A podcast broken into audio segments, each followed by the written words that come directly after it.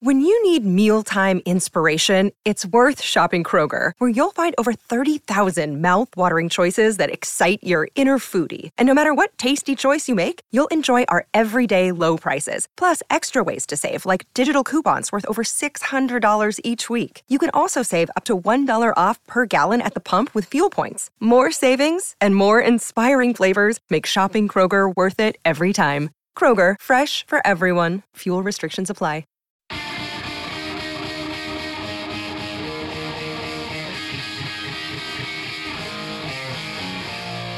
Inside Sports with Reed Wilkins is brought to you by James H. Brown and Associates, Alberta's precedent-setting injury lawyers. Nathan McKinnon with his 31st of the season. It came on the power play. Avalanche lead the Coyotes 1-0 with 3.5 left in the first. Late in the third, Sabres trying to hold off a Devils comeback attempt. It's 5-4 for Buffalo. Islanders and Blue Jackets, overtime looming. 4-4 with 28 seconds left. Islanders were down 2 going to the third. And the basketball story is an interesting one. Houston over Miami, 89-75. That's a 5 knocking off a 1. San Diego State beating Alabama, 71-64. That's a 5 knocking off a 1. There are no number 1 seeds left in the NCAA tournament. For the first time ever, all 4 of them have been eliminated prior to the Elite 8, which starts tomorrow. 2 games tomorrow, 2 games Sunday to get us down to the Final Four for next weekend. So I welcome to the show. He's the general manager of the Edmonton Stingers, but in this context, more importantly, a former San Diego State Aztec. It is Steve Sir checking in. Steve, how are you feeling, man? Pretty good. You know, I mean, that was all right. We'll take it. That was a pretty good win. We'll take. Tell me, I mean, and look, it's been almost 2 decades since you went to San Diego State. Is it still, you got to watch every game when they're in the tournament? Like, how did it feel going? Because, you know, Alabama obviously was ahead for a while, right? Like, how was your experience watching that game? Well, when Alabama made their push coming out of the second half, which you kind of figured they were going to do with as good as they've been the majority of the season, especially with how good they've been on offense, kind of figured they were going to have some kind of punch for San Diego. You know, the Aztecs played a great first half. They kept the pace slow. They kept it pretty deliberate. They were really good on defense. I mean, the thing about San Diego State is they can really guard. Like, they're big, they're physical, they're long, they change a lot of shots. So the pace really suited what they wanted to do. So when Alabama got up about 8, you're thinking, like, is this going to be that thing where, you know, it gets pushed to double digits and then all of a sudden you're fighting back from a bigger hill? And I got to give San Diego State credit. That's the best I've seen them on offense for an extended period of time in as high pressure a game as it was, as I've ever seen them play. They hit big shots. They were timely. I think they went on a 12-2 run. And, you know, their D was there, which is what has been their backbone. I mean, it's really what their identity is as a program, is defense and rebounding. But to see them hit those shots and to be as composed as they were down the stretch on offense was really impressive. It just such a testament to how that program has grown and continues to evolve, and the type of players that they've recruited there. They were so tough and so impressive. So here's an interesting thing. If Xavier beats Texas, not only would there be no number 1 seeds in the Elite 8, there would also be no number 2 seeds. And it was funny because last week you and I were doing an interview while Purdue lost to the number 16 Fairleigh Dickinson. Does this say something about the parity in the NCAA, or are you going to be like, Reed, hold your horses? It's just an unpredictable one-game showdown, and that's what's happening this year. Like, how do you look at it? Well, that is the magic of March Madness. It was just one game. Who knows if you played it back how it would go? But, you know, it's part of an interesting discussion, I think, once you start going down that rabbit hole, Reed, is with the new rules in the NCAA, with the transfer portal being as active as it is, you see a lot of these programs that have a lot of guys that are, you know, one-year transplants and one-year guys that are coming from somewhere else and didn't spend much time here. And you're seeing some teams really find some success in this tournament, where you're hearing that they've been somewhere for a few seasons. They've developed some camaraderie and some chemistry, and they've really established a real feel for how one another plays. You know, that all said, maybe it's just a blip on the radar. Maybe next year all the number ones are in the Final Four again, and who knows? But it is an interesting thing to look at when you kind of step back a little bit and see what's going on in college basketball. Is a team like San Diego State does have transfers, but they also have some four-year guys that have been there, that have established themselves, that know the culture and the identity of the program. And it'd be hard to convince me otherwise that doesn't account for a lot when you kind of get into those foxhole games like it was against Alabama, where you got to really know the guys across from you, trust them, know what they're going to bring to those high-pressure and high-intensity situations, because that's what it was. They bothered Alabama on defense, and then they hit big shots when it came down to it on offense. And I really think that comes with culture, coaching, and trust. Okay, and you, when I texted you about half an hour ago, if you could hop on, mm-hmm. This is the best a team from San Diego State's conference has ever done. Like anybody in the league nobody in the league has ever gone this deep.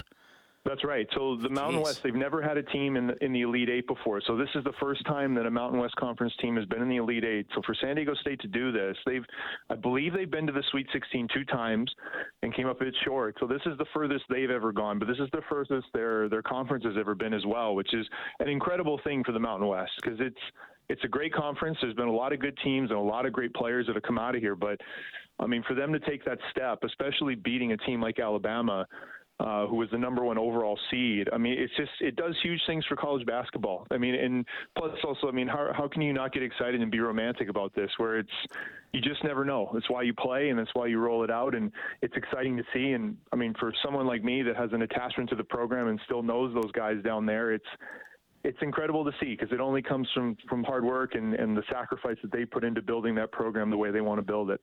And Miami beat Houston quite convincingly, I might add, 89-75. Yeah. Isn't the Miami coach the same guy that had that Cinderella run with George Mason 15 years ago or so? Yep. Yep. That's the same guy, eh? Same coach. I mean, same type of thing. If you get these guys, and that's another interesting foxhole to go down with college basketball, of coaches that have really been there, that have coached in big games, that have serious skin in this whole experience, because it is one game, but these types of games, when you watch them, of like the pressure, the attention, all the stuff that is going into this, and how that weighs on a young college basketball player and a young college basketball team. Having an experienced coach like that, or say with San Diego State, with a guy like Brian Dutcher, who was Steve Fisher's lead assistant all the way back to the Michigan days in the early 90s.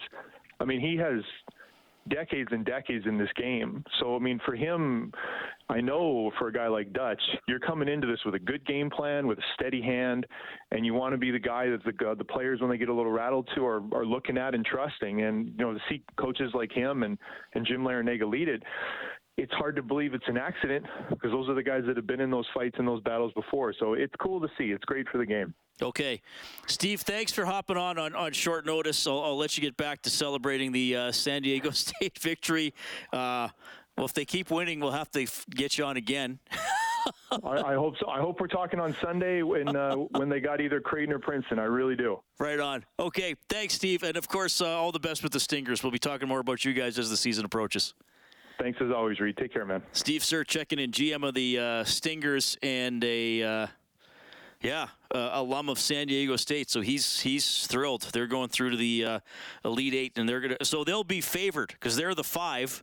Princeton and Creighton are playing. That's 15-6. So San Diego State actually is going to be favored in that game.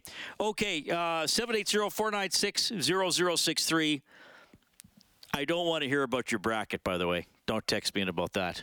I assume it's been completely obliterated with all these upsets. You'll hear from Zach Hyman, and we'll name the animal.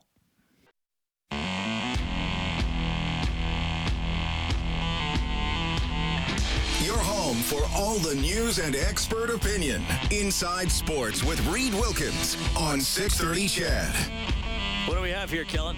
This is a request by Eagles Larry. You wanted to hear Icky Thump by the White Stripes. Eagles Larry, where were you during the NFL playoffs? Probably cheering the Eagles. I mentioned him by name during the postseason. Well, I love Eagles Larry. Song. All right. Thank you for that request, Eagles Larry. So tomorrow night, Oilers in Vegas, 6:30 face-off show, game at 8 here on 6:30 CHED. The Oilers hosting their annual Pride game during the warm-up. The Oilers players will use Pride tape on their sticks. The sticks will be auctioned at a later date with the net proceeds donated to McEwen University's Center for Sexual and Gender Diversity. The NHL's United by Hockey Mobile Museum also stopping in Ice District to celebrate the game's trailblazers, changemakers, and business leaders. And Zach Hyman today commented on the importance of Pride Night. Yeah, I think it's extremely important. I've been an ambassador for the community for a long time, and I just feel like it's important to show that hockey players care and that we're inclusive. Obviously, there's a lot of things going around the league with some guys choosing not to wear jerseys and whatnot. But I just think it's extremely important that we make hockey a welcoming environment for everyone. And tomorrow's a big night to be able to show that. I think. Taping your stick is a small thing you can do to show your support. A little bit there from Zach Hyman. And, of course, there has been a story with James Reimer, the Stahl brothers, some other players who didn't want to participate in terms of the teams who were wearing Pride jerseys. The Oilers are doing Pride tape, which I think is pretty cool. And Pride tape started right here in Edmonton. I think that's a cool, very hockey-focused way to celebrate Pride Night with the Pride tape that's going to be on the sticks. And Hyman was asked today about the players who didn't want to participate in their team's Pride Nights. Everybody has their own personal opinion. To me, it's an obvious no-brainer. If I was in that position, I'd wear one. It doesn't go against any of my beliefs. It's probably on the contrary. I think it's extremely important to be open and welcoming to that greater community, just because they're a minority and they face a lot of persecution over the years, and to have to show that we care and that we're willing and ready to include them in our game and our sport is extremely important to me. Like I said, I don't think. Yeah, it's a hard question just because these people have their own personal beliefs. I just don't agree with them. All right, so that's Zach Hyman. I know there's been a lot of talk about this. Other shows today on 6:30 CHED focused on this a little bit more. Look, if you've listened to me over the years, I'm not going to tell you how to think. I'm not going to tell you what you believe. I'm not going to try to figure out why somebody thinks this or thinks this. I just think it was very intelligent what Zach Hyman said. And to me, it's in my opinion, having a Pride Night or a night for any group of people or event or whatever is not forcing anybody's lifestyle or beliefs on you. It is about recognition and or inclusion. And I think that's the heart of a Pride Night, is just saying, let's make hockey a place where anybody can play, where they're not going to be ostracized or ridiculed or bullied because they might have a certain sexuality or skin color or set of beliefs. To me, that's what it's all about. To the guys who didn't want to wear the jerseys, they have every right to do that. Now, we live in a world, though, of action and reaction, and I also think people are free to react to, people who make decisions in whatever way they want. I just think Hyman's comments were very intelligent. I mean, I think he puts it very simply when you look at what he said. And again, to me, it's about just saying, is inclusion. And I know when we talk about something like this, we always get, well, what about this? Well, what about this group? Why don't they get? You know what? Maybe someday they will. I mean, there used to not be Pride Nights. Black people used to not be allowed to play pro sports, hockey, baseball, or anything. So, things do change, and hopefully they change in ways that allow people to get involved and feel like they can do whatever they want with their life and not be limited, again, because of sexuality, skin color, things like that. That's how I look at it. It's a topic that I find makes a lot of people angry, one side or another, and probably I probably made some people angry just with what I said there. But that's a little bit how I feel about it. All right. On a much lighter note, Kellen Kennedy. It is time. What a transition. To go into the weekend or so. Well, I hope this is a difficult one because we still got some time left. Well, that's okay. We got other things to talk about, too. It is our award-winning segment. It is the thing that keeps driving me and keeps me going. It is a little segment we call Name the Animal. Now, the rules are quite complex, so I'm going to try to explain them as concisely as possible, but you must listen carefully. Kellen Kennedy earlier today went to the 630 CHED Animal Sanctuary, which is adjacent to the 630 CHED broadcasting compound. And depending on the size and demeanor of the animal, he either recorded the sound that the animal makes or he brought the animal back with him into the control room. He can't tell me which because that might be a bit of a hint. He is now, in about a minute or so, going to either play the recorded sound of the animal or prompt the animal to make its sound into the microphone. Okay? I will then try to name the animal based solely on the sound I am hearing. Now, again, this is not a contest. You can call in, text me, tweet me, email me to help me, but you can't win anything. Maybe we'll send you a canned ham if you're really helpful. This is purely for entertainment and, more importantly, educational purposes. Mm-hmm. Does that cover it, Kellen? Yes. Just because we have a little bit of extra time tonight, too, I also want to add that you have two audio lifelines should you choose to use them as well. Oh, there's... So I will play the sound effect. Okay. I will play the sound effect, and if you can't decide, audio you can choose to use an audio lifeline. Okay, so I won't just wildly guess like I usually do. I'll try to focus my guesses and then ask for a lifeline. That's right. Because as we know, I've only gotten it on the first guess twice, walrus and mosquito. Yes. There's a couple other ones I got on the second or third guess.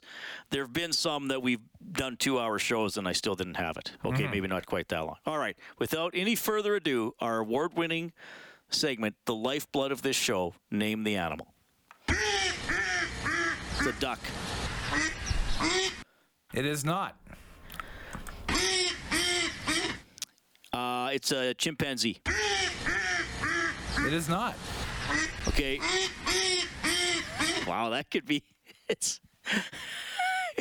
Hard, okay, give me a lifeline. Give me an audio lifeline. Okay, so the first lifeline is the name of this animal was slightly... Oh, I thought you were going to play other animals. I thought you had more sounds. No, it's an audio lifeline. You got to listen. Here we go. Okay. So the name of this animal was slightly tweaked in the early 2000s, 2001, 2002-ish, for Billy Corgan's side project. You know Billy Corgan from the Smashing Pumpkins, right? Yes, vaguely. Here's about 10 seconds of their one-hit song. And this album is terrible, by the way, called Honestly. Here we go. I believe the love you talk about with me. That's not all I want to play. So I like how you put this together. I was never that big into Smashing Pumpkins, oddly enough. And I certainly don't know what Corgan did as a side project. So play the animal again. Sure. Here we go.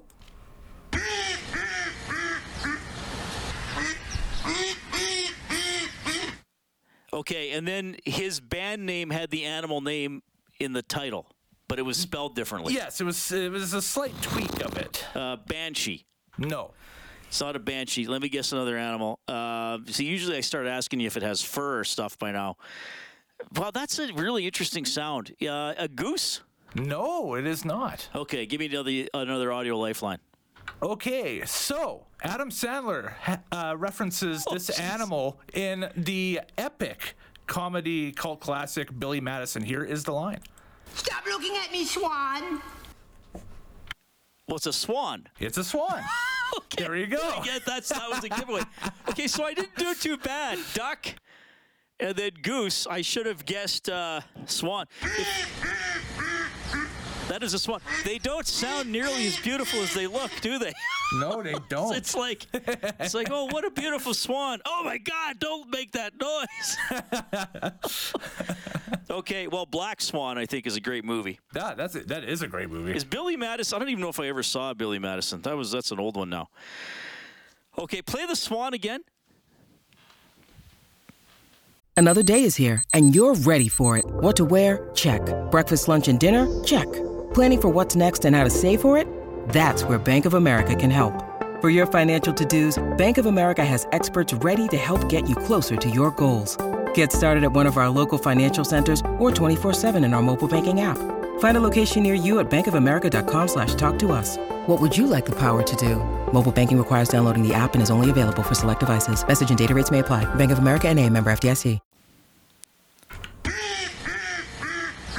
Yeah, that's not, again, that's not what I would have thought a swan sounded like at all. And this all started with an elk for the Edmonton Elks. It did. We didn't know what elk sounded like. Hey, maybe we should have called it the Swans, you know? Maybe what was the name of Billy Corgan's band? Zwan. Z-W-A-N. Oh, I wonder how many people knew that. Probably quite a few. Probably at least 3 of our 14 listeners, I would say. Okay. Well, that was fun as always. I feel thoroughly enlightened. Blue Jackets beat the Islanders 5-4 in overtime. Jenner got the game winner on the power play 40 seconds in. Sabres hold off the Devils 5-4. Coyotes and Avalanche 1-1 after 1. McKinnon is 31st. Clayton Keller, what a player, his 35th of the season. As I told you in the NCAA, San Diego State and Miami advance. Princeton now playing Creighton and Texas playing Xavier. The Elks this week, live tomorrow from the CFL Combine. Morley Scott and Dave Campbell, 9 a.m. to 10 a.m. I will rejoin you at 6:30 for the face-off show. The game is at 8, Oilers and Golden Knights, right here on 6:30 CHED. Thanks to Dave Campbell, the producer of Inside Sports, Kellen Kennedy, your animal wrangler. My name's Reed. Take care.